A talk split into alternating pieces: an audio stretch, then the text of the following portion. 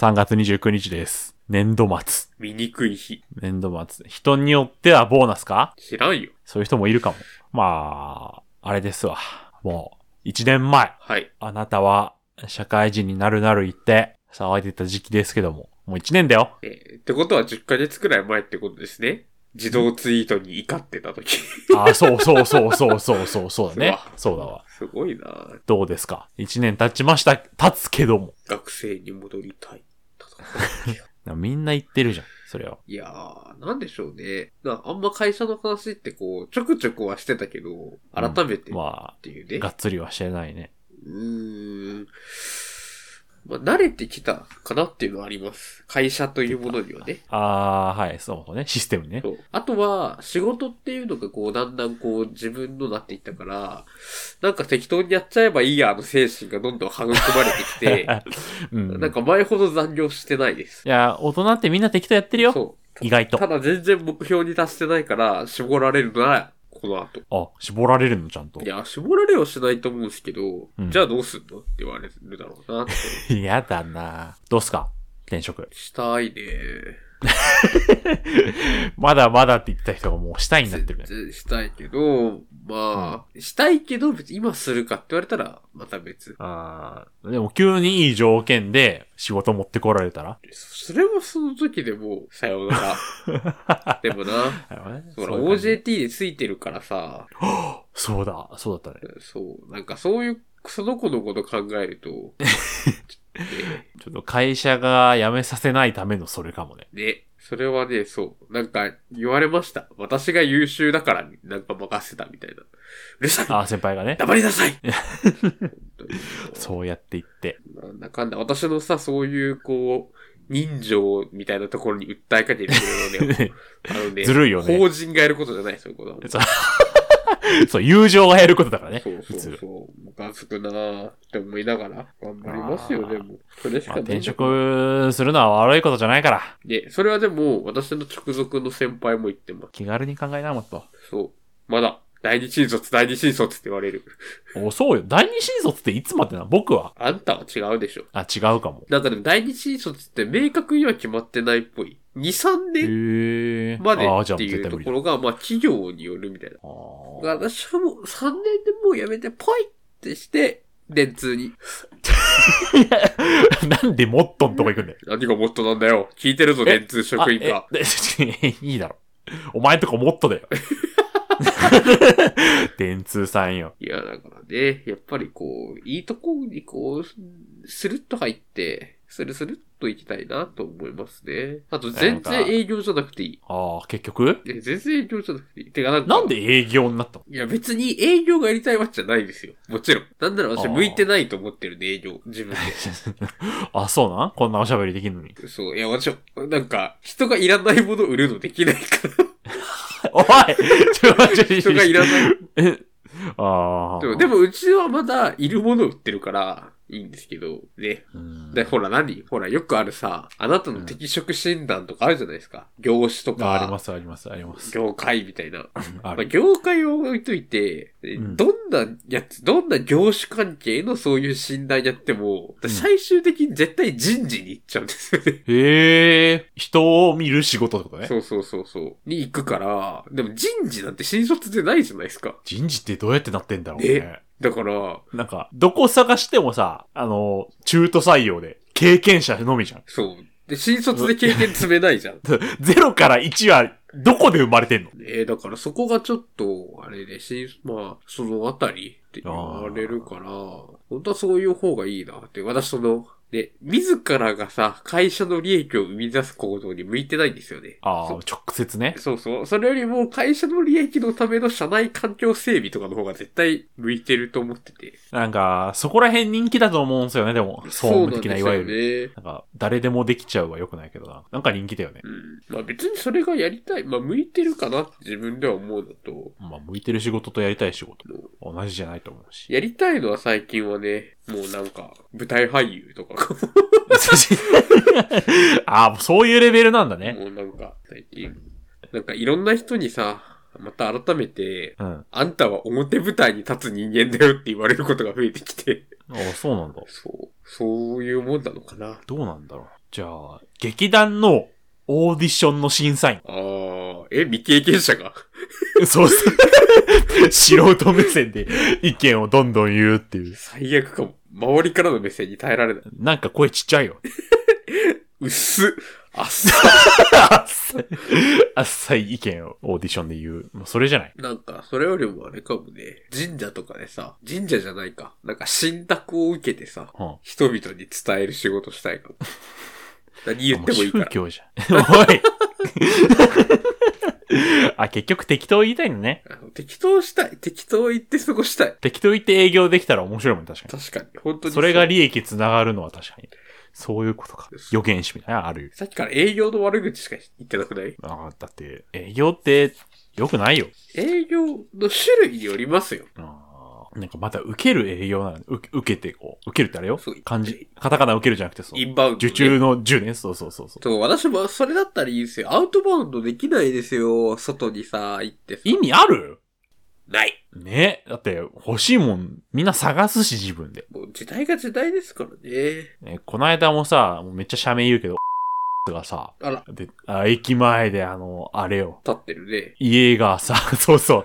首からね、家がいくらって下げてやってたけど、あれ、誰も聞かんからね、もう。土日やるから、あれ。そう。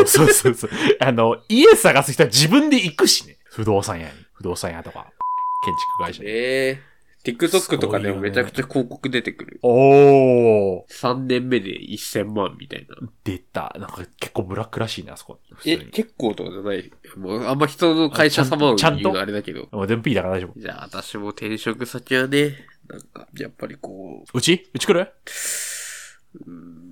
なんか新卒採用始めるらしいよ。じゃないけど、私は別に行かない。第二新卒で。なんかさ、いいとこないかな。ちょっと、これを聞いてる、我こそは、ホワイト企業でございますという社長の方々。営業以外でね。人事募集してる会社は。人事だと特に、はい。未経験人事。人事を、はい。なんかよくわからないけど、不採用って言って不採用する。我こそホワイト企業だぞという、ちょっと会社様はですね。はい。年間休日150日以上からお願いします。多いよ。有給休暇30日からで。お便りのにぜひね、URL を貼っていただければ。僕も応募しますんで。はい、お願いします。我々を働かせてください。お願いします。ということで。あ、600万以上で年収はお願いします。すいません。お願いします。お願いします。ということで行きましょう。はい。ヤシココ。骨氷のラジオ、自己満足。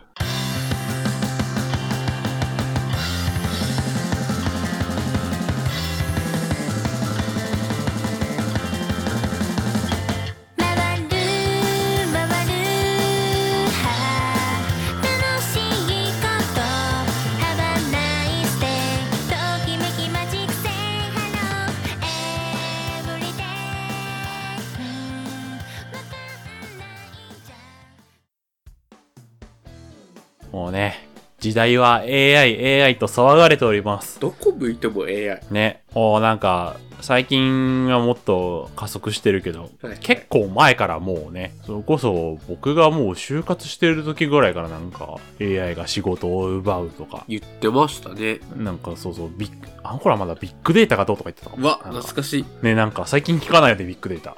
でも今の方がやっぱり進化は目まぐるしい、身近での進化がありますね。そう。やっぱ実感できるとことして、ちょっと前話した、オープン AI、チャット GPT、このあたりですまだ。はい。ちょっと危機感を覚えた方がいい、マジで。我々がもっとちゃんと。そう。つうのも、はい、なんか銀行員とかもういらなくなるみたいな言われてたじゃん。ああ、単純作業だみたいな、ね。そう、単純作業、そうとかデータ入力とかね。うん、でもなんか結局最後まで残るのはその AI を使う側みたいな。まあそうですね。話だったけど。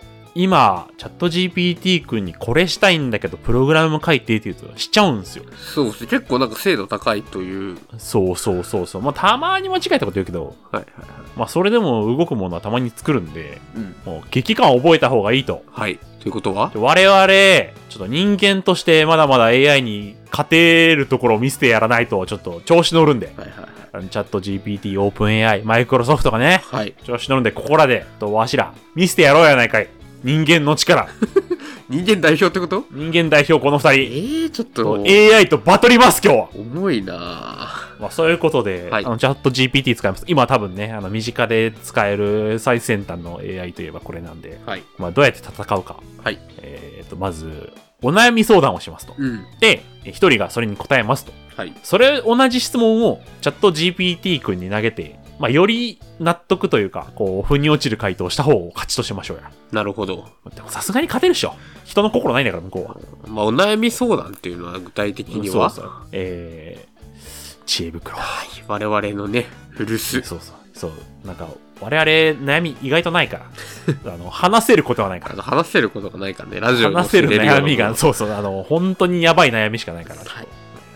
インターネットに載せてる方たちの悩みをね、ちょっと参考にさせていただいて、今回チャット GPT vs ヤシココもしくは骨氷ということで、来たやったらないかい、かかってこいてい、どっちが回答者になる？まずじゃあ僕回答者になろうかな、頑張ろう。わかりました。はい、そういうことで1個目の質問、はい、Yahoo 知恵袋生き方人生相談労働問題タグがついております。うわやだ。出世できない人に共通することはという悩み悩みか、これはちょっとわかんないけど、はい、そういう質問が来ております。どうですかヤシココさん、どういう人が出世できないんですか？出世できない人、そうはやっぱ目先のことしか見えてない人じゃないですかね。なるほど。というとやっぱりこう、まあ、会社だったりとか個人事業主でもそうだと思うんですけど、やっぱこう事業計画じゃないですけど、やっぱ長期的に物事を見ないといけないわけで、やっぱこう場当たり次第でその目の前の仕事を片付けるってやると、気づいたら振り返ったらそこにこう仕事としてちゃんと残るものはないし、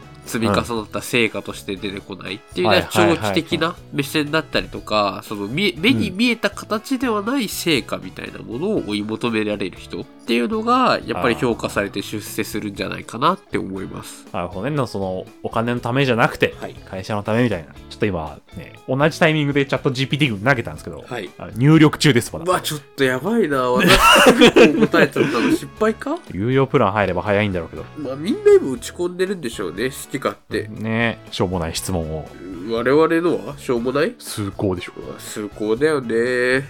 ちょっと1個目から読んでいこうかな。出世できないチャット GPT の回答です。はい。1、出世できない人に共通することは以下のようなものがあります。1、コミュニケーション能力の欠如。出世には一つのコミュニケーション能力が非常に重要です。出世するために上司や同僚との良好な関係を築き、意見や情報を共有し、相手の立場や視点を理解することが必要です。まともだこいつ。2、自己管理能力の不足。出世には自己管理能力が重要です。時間管理やストレス管理など自分自身をコントロールし、最大限にパフォーマンスを発揮することが必要です。まともすぎる。3、プロフェッショナリズムの欠如。出世にはプロフェッショナリズムが必要です。仕事に真剣に取り組み、自分自身を磨くことが重要です。また、組織に貢献することを意識し、自己中心的な行動を避けることも必要です。4、イニシアチブを取れない。イニシアチブは取れないのは良くないね。わかるわ。出世にはイニシアチブを取ることが重要です。新しいアイデアを出し、自分から行動を起こすことで、組織やチームに貢献することができます。5、ビジネスの全体像を理解していない。出世にはビジネスの全体像を理解することが重要です。組織や業界の動向やトレンドを知り、自分の業務がどのようにビジネスの成長に貢献するのかを理解することが必要です。これらの要素を改善することで出世のチャンスを増やすことができます。こんなん数上げたもん勝ちならさ、これもうダメです。ヤシココを包含してます。チャット GPT はもう。ちょっと4と5だけですもん。ヤシココの言ってること。そんなさ、あげようと思えばあげれるけどさ、イニシアチブとかプロフェッショナリズムとかちょっと出してもらわないと。そういうこと？負けです。なんかね、ファルシのルシをパーチしていく必要があります。出た。これが一番大事だから。ちょっと AI 一生ということで。じゃあ交代。はい。攻守交代、攻守というか、はい。何ですか？どんとこい。じゃあ私はこれ本当に切実。おねちゃんお悩みっぽい、ね、本当に切実なお悩みです。じゃあちょっと普通に飲み物飲みます、はい、飲んでいいの？飲んでちょっと飲むわ。飲んだら今大変だよ、そういうお便り。何？はい、健康病気というカテゴリーです。ちょっと怖いまあ僕ファン頼んでるけど、残尿感で寝れません。学生です。割と小さい時から寝る前はトイレに行ってすぐ布団に入らないと寝れないタイプでしたが、最近ひどくなりました。それが嫌すぎて昼寝もできないし、夜もこんな時間までもじもじするようになりました。こんな時間っていうのは夜中の3時に投稿してますね、ちなみに。トイレに行ってもすぐ尿意が襲ってきてトイレに行く。量は少し、たった5分間で何回も行ってしまいます。やばいね。昼間はこんなに尿意はありません。至って健康な普通くらいです。助けてくださいという。だから夜間だけ尿意が、そうですね、はいはいはいはい。あ、昼寝もできない、なるほど。けどまあ夜間、昼間はそん なんか活動してるときはおしっこはそんなないと、はい、なるほどね。大変ですね、残尿感か。それってなんかおしっこってなんかこう若干気持ちの部分があるっていうか結局昼間は溜めれてるわけじゃん、うんうんってなると、やっぱこう寝るっていうなんだろう動作と、はいはい、尿意のその敷地じゃないけど域地のがリンクしちゃってて、眠くなるとめちゃめちゃ尿の量が少ないところでもうセンサーが反応するようになっちゃってる、多分体が。ハードルがもう下がっちゃって、そうその意識をもう今これ尿意あるけど大丈夫だから実際はっていうのをこう意識づけていくことじゃない、まずね。1個目はもうだって事実として昼間は溜めれてるんだから、はいはいはい。まあ、だからそのちゃんと溜める容器はちゃんとあるってことね。そうそう、あるし、その膀胱は広がるわけじゃん、はいはいはい、おしっこの容量に応じて。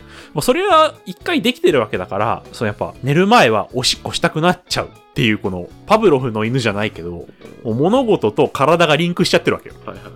女の体を見ると勃起しちゃう、それと同じ。最悪な例え。眠くなるとおしっこがすぐ溜まっちゃうからセンサーがバグっちゃうっていうのがもうあるから、もう一回おしっこ、寝る前おしっこしたくなっても、まあ一回はしてもいいと思うけど、そのもうそれはもう今出したから大丈夫って、次からって思うのがまず大事じゃない。なるほどね。まあ、それでももうどうしてもダメだったら、もうその専門のお医者さんにご相談をしていただくのがやっぱいいんじゃない。知恵袋なんてやっぱ素人しかいないから。なるほどね。お医者さんに、はい、まず気持ち、次医者じゃないですか。はい。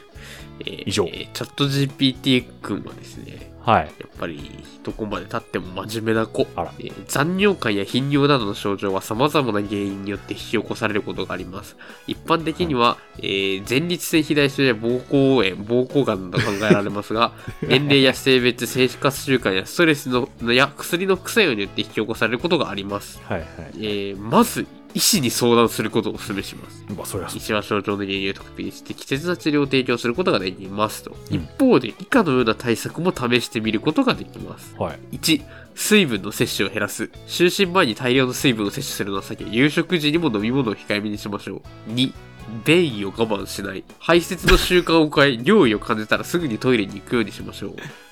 3、生活習慣の見直し。アルコールやカフェインの摂取量を減らし、適切な運動を行うなど生活習慣を見直すことも有効です。4、腹式呼吸を行う。リラックス効果があり、自律神経を整えることができる。5、精神的なストレスを軽減する。リラックス効果があるヨガや瞑想などを取り入れることがストレスを軽減することができますということで、チャット GPT の勝利とぬるっと勝敗決められた。だってあなたは私に、いやいや、昼食べれてるってこの人。睾丸、それはね、触れてない。やっぱり。睾丸？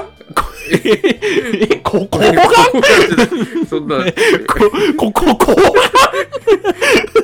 金玉の話したのか今。話の突拍子も出すのは AI も勝てないかもしれないけど、睾丸。あ、睾丸。そう、結局してないから、全部ほら、はみ出てますよ。睾丸がそうだから、ちなみにちょっと手数で来るな、はい、おしっこを我慢したいって別の文言で言ったら変わるかなって思って打ってみたら、なんか、うん、ポリシーに引っかかってますっていうああ、真面目に聞けた話ね。はい、っていうことでした。そういうことでいっぱい VS いっぱいです。今勝てなくないこのままじゃまだ希望あるよ。勝てる未来見えないんだけど。じゃあちょっとね、足ここくんに2個目の質問。これもなんか普通のほがらかな質問ですね。はい。男子の友達に誕生日プレゼントをあげるとしたら何がいいと思いますか？もらっても金額的にも物的にも困らないものがいいです。これから大学に入学する年です。とのこと。大学に入学する年の男性にあげる誕生日プレゼント。18とかあ18か18とかね。まあ、パターンいろいろありますけど、やっぱりまずは実用的なものっていうのがいいかと思いますね。やっぱりこう、はいはい、定期入れだったりとか、あとはまあ入学式とか控えてたりするんだったらネクタイだったりとかみたいな、やっぱりこう大人としてステップアップが挟むっていうのがやっぱ大学生にはなるところにはなると思うので、そういった大人になるための必要なものっていうものをプレゼントすると、やっぱり喜ばれるんじゃないかなとは思いますね。あ、大学生になるにつれてのならではのものとか ね、はい、それはやっぱりこういいのかなと思います。で、ちょっと今入力中なんで彼は、はい、2個目に関してはですね、これはまあその仮に一人暮らしとかしてたらっていうのもあるんですけども、さらに実用的な生活雑貨とか、生活の消耗品なんかっていうのはやっぱり腐らないのでいいんじゃないかなと思いますね。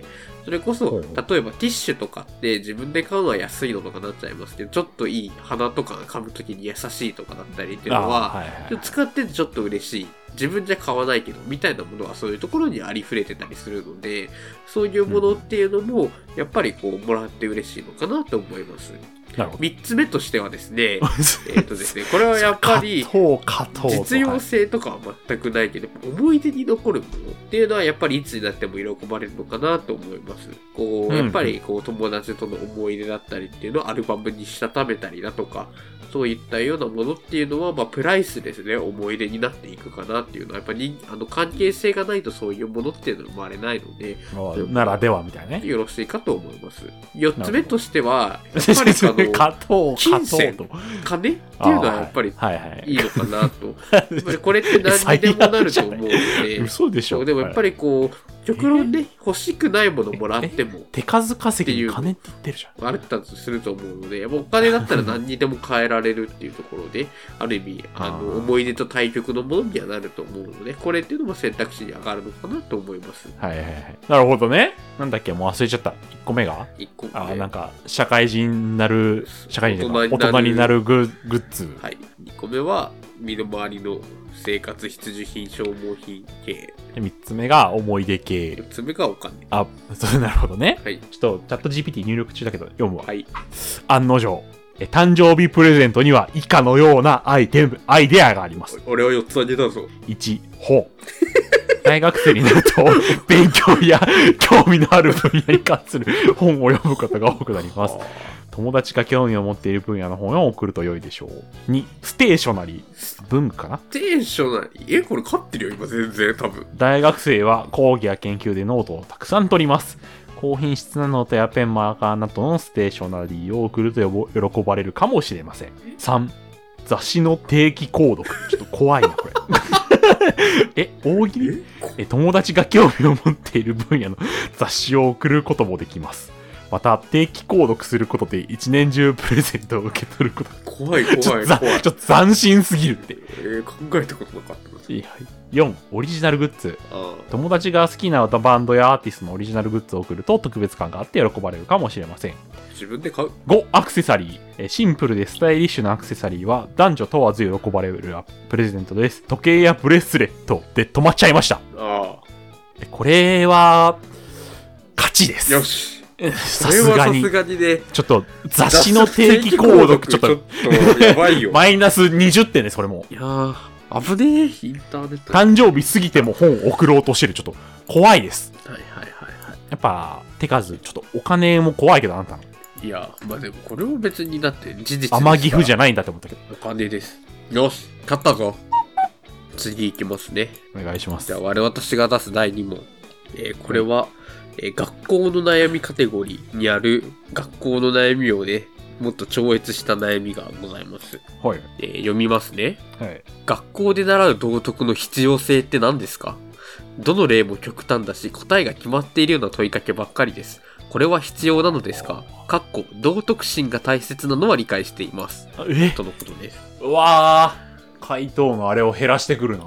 選択肢を。なるほどね、はい、道徳の授業というものそのものに対してね、はい、道徳の授業で大切なのはもちろんね、そのおっしゃってる通り、道徳心ですよね。人助けとか、そういうマジで人の心に問いかけるものを育むのは大事だけど、やっぱそのプロセスだよね、大事なのは。なるほど。そのどうして、例えば道で倒れてる極論だけどね、これも、うんうん、倒れてるおじいさんがいますと、はい、あなたは助けますか助けませんかって、うんうん、まあ助けますが、まあ、いわゆるそのおっしゃってる正解じゃないですか、言ったら、はいはいはい、じゃあなんで助けるのが正解なのかと。自分がその外を歩いてるとかどっかに行ってるし予定があるのに、それを差し置いてもおじいさんを助けるべきなのはなぜかと。あ、そこの思考の、そうそうそうそう、見返りが欲しいからなのかと。見返りが欲しいもまあ一個の結果ですよ。そうですね。でもそれ以外のなんかこう、ただただ人が困ってるのは助けるべきじゃないのかみたいな、うん、そういう考えるプロセスを育むのが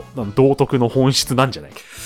だから結果は正直どうでもいいんですね、先生は。多分道徳の授業をして決まりきったというより結果が出るまでね。そうそうそうそうそう。いじめられてる子を見て助ける助けない、助ける人はまあもちろんね、はいはい、傷つき自分がやられたら嫌だから助けるみたいな、うん、言うけど、助けない人も、まあ、あんまり良くないけど理由はあるわけじゃん。自分にされるかもしれないから、はい、それをしたことによってしなかったことによってどうなるかっていうのを頭の中で考えられるようにするための授業なんじゃない？それがなかったらそれこそもうね、なんだろう、もう道端で物は拾うし奪うしみたいなあ、まあ、その奪われた側の気持ちを考えられるようになるじゃん、道徳をすることによって。なるほどね。だから逆にそれを考えられるためにも分かりやすくなってるみたいなことですか？そう、そのだから極論じゃないと分かりづらいじゃん、正直。 なるほどね。そのなんかハンカチを落とした程度だと分かんないじゃん、やっぱ落とすものは財布とか、うんうん、もうそれこそもう事故で引かれちゃうとか、もうそういうレベルじゃないとやっぱ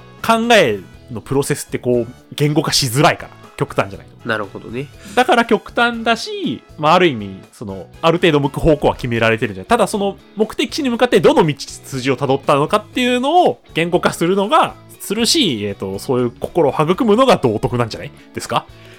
なるほど、ありがとうございます、はい、そしたらじゃあチャット GPT さんはどうおっしゃっているのか、はい、で頭が止まってしまったら申し訳ございません、はい、学校で習う道徳の必要性は以下のような点が挙げられますもういいよ、もうそれでしょ、はい、1、道徳の理解と実践の促進。道徳の授業は社会的な規範や道徳観念を理解し実践するための教育を行うことを目的としています。道徳は個人が自己を磨くために必要なスキルの一つであり、授業を通じて理解を深め実践することで自己を高めることができます、うん、2、社会的なルールやマナーの習得。道徳の授業では社会的なルールやマナーの習得も促されます。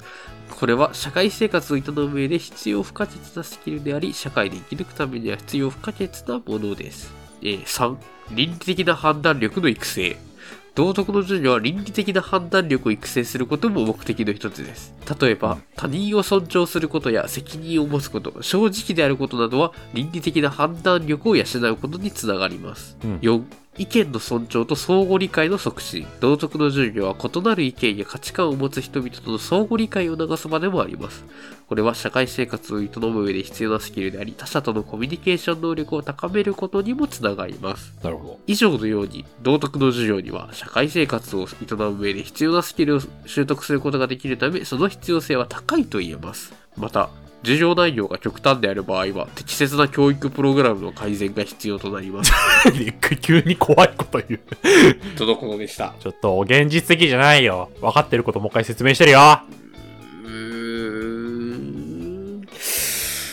金子リビよ、ちょっとね、なんかやった、よし、道徳っていう広辞苑の説明をずっと書いてところもう知ってるようでしょ、これは。知ってるよでしょ、結局。ちょっとこれは良くないかもしれないですね。よし。やっぱこういったようなね、なんだろうね。人の心をね。こういう答えがない質問をやっぱりやるといいですね。確かに。またそれこそ数式とかだと思う。バチッと決められるからね。はい。じゃあ、ヤシココ君最後の質問ですね。勝ち切りたい。切りたい。はい、いきますよ。はい、漫画を無料で読みたいのですが、途中までとかではなくて、いいサイトがあるなら教えてください。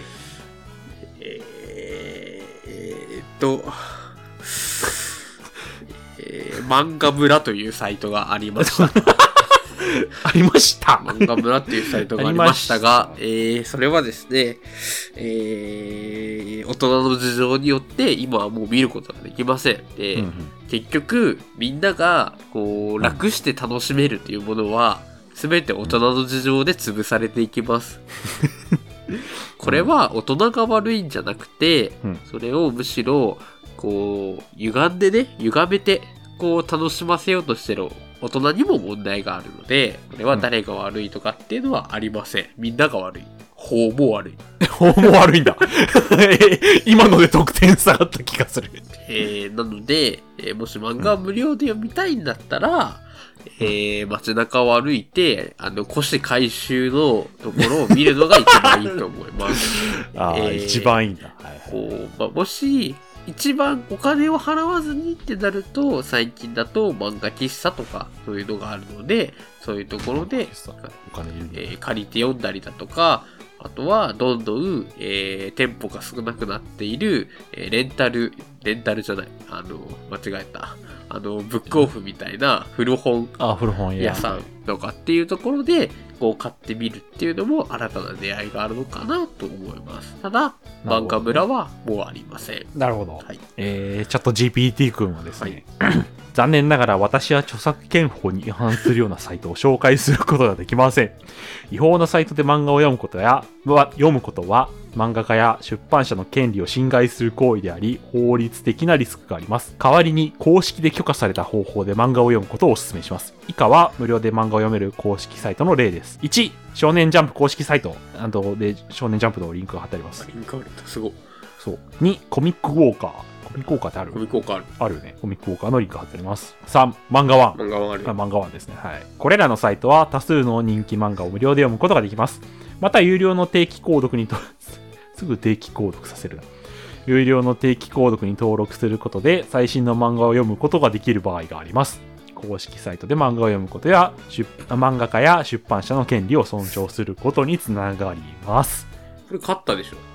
これヤシココは代替案、まあお金が多少かかるが代替案を。まあそうですね。どんな漫画でも使えるような代替案を紹介してて、チャット GPT が無料っていうところに重きを置いて。いろんなサイトを紹介しています。これドローかもしれないです。ちょっと一生いっぱい一番でかよ。ベクトル違うからちょっとドローとしかいけない。いい試合するな。どっちもおっしゃる。ただヤシコがやっぱね、なんでいけないかがちょっと。でも漫画村がどうしてダメだったかがちょっと。でもあいつは漫画村って名前を出さなかったから、俺は答えてる。漫画村っていう名前を出す。なんかないんだからもう。僕見た村の話。ちょっとドローかもしれないです。そこら辺。まあいいでしょう。次に持ち越してやりますわ。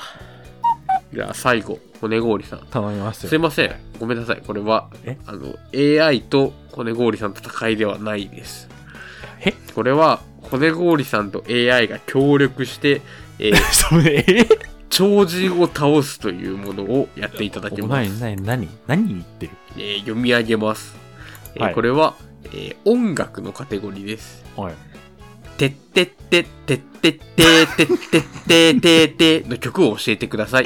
元気の出そうな洋楽です。 CM とかでもよく聞く曲だと思います。ちょっと文字列を送ってくれたこれを今チャット GPT 君も言ってくれます。てってってってってってってってってってってって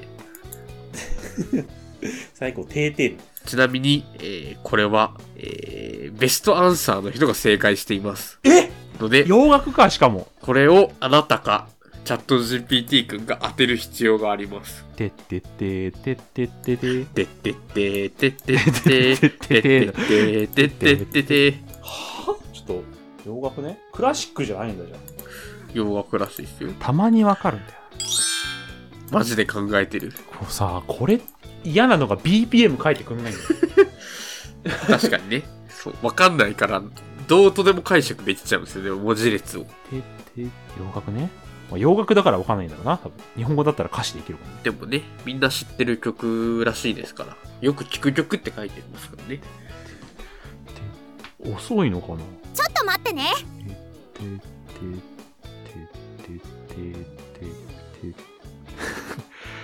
ゲシュル。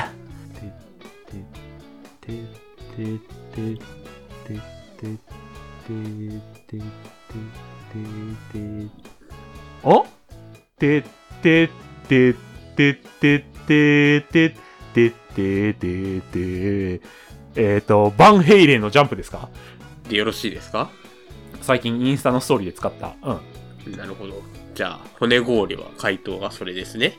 はい、バンヘイレンジャンプが。で、まずチャット GPT 君もですね、曲名を挙げています。合ってんじゃないこれ？うん。それは。Eye of the Tiger という曲です。ああ、はいはいはいはい。この曲はアメリカのロックバンドサバイバーによって1980年発表されましたロッキーシリーズの映画ロッキー3のサウンドトラックとしても有名です。オールスター感謝祭でマラソンで流れてがちだね。そうですね。Eye of the Tiger で、じゃあベストアンサー読み上げますね。はい。バンヘイレンのジャンプでしょうか。おら。ということで、骨氷ウィン。おら見たか。素晴らしい。お前に仕事は渡さんぞ。それはお見事ですね。よかったストーリーで使って。そうですね。遅いんだね。遅かったわ意外と。でだし、チャット GPT が間違えたやつはでなので天下ないといけない最初の天下。そうというところでお見事人間はまだよし食当てクイズにおいては人間の方が優位であることが証明されました。これしかない仕事もしかしても転職はこれかもしれないですね。まあ、ちょっとはいハミングで曲を当てる人になると思います。はい。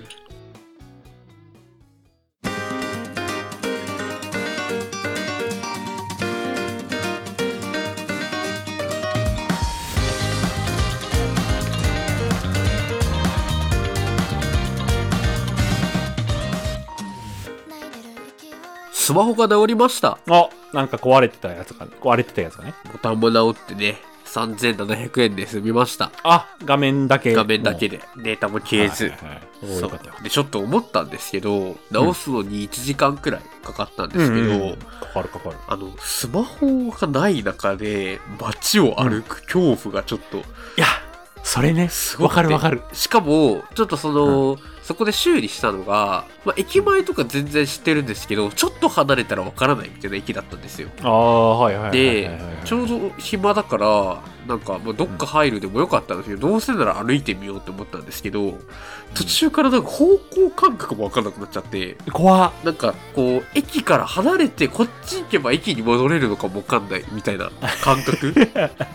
はいはい。で、いかにこう我々が AI だけではなくスマートフォンにも飼いならされてる。かっていうのを Google では多分飼いならしてるの我らをガファもう全部ガファ M M はでもちょっとやっぱ弱いっていうのが我々の結果じゃないの今んとこねやっぱガファにね今んとこやっぱガファ M はちょっとM はちょっとね、確かに。いや、そうだから、まあ、無事良かったんですけど、ちょっとこれがね、ちょうど3月とかってなると、ちょうど東日本大震災とかってあったじゃないですか。で、時ってまだスマホじゃなかったじゃないですか。ガラケー。なんか持ってる人は持ってた。なんかそのガスみたいな。ガシャッと